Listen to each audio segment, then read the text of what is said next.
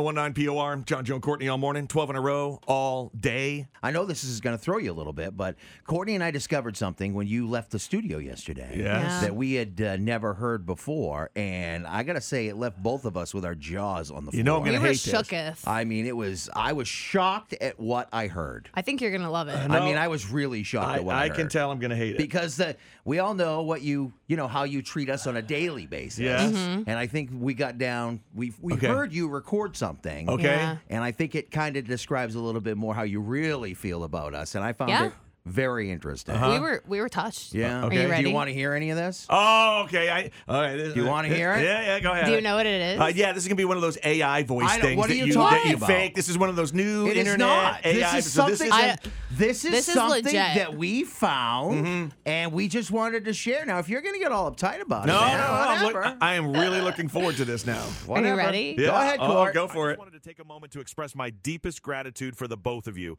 I feel so lucky to be your boss, but even more so, I feel privileged to have the two of you as my friends.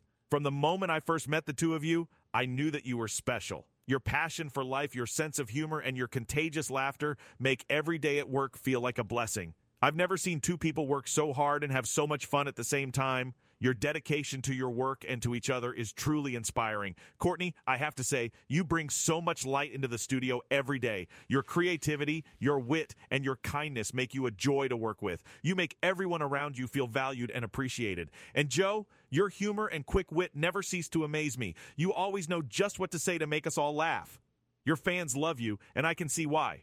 Your laughter and jokes light up the studio every morning, and I'm so proud to have you both as part of my team. I just wanted to say thank you for everything. Your friendship and hard work mean the world to me. I feel so lucky to have the two of you in my life. I hope you both know just how much you're appreciated and how much you bring to the studio every single day. Oh, Wow. That's so nice of you. Now, why can't you say that stuff when we're here with you? I Why do you know. have to? Why? Why does that stuff have to be kept secret? It Why? doesn't have to be a secret. I don't understand. because uh, one, I pride myself on not being a liar, and two, that doesn't sound like me. What I are you mean, talking about? Kinda sounds like me. what No. about what well, about maybe you this need to one? hear something else because we found more stuff too. Oh, Hey, it's me, John Shannon. One day I fought a squirrel in my backyard because it looked at my wife the wrong way. I punted that dumpy squirrel across the yard and I said, Hey, Mr. Squirrel, that wasn't very cool. The squirrel reared up and bit me on my big toe and gave my toe rabies. Now I have magical squirrel powers, just like Spider Man, but way less cool. And I also crave nuts all the time.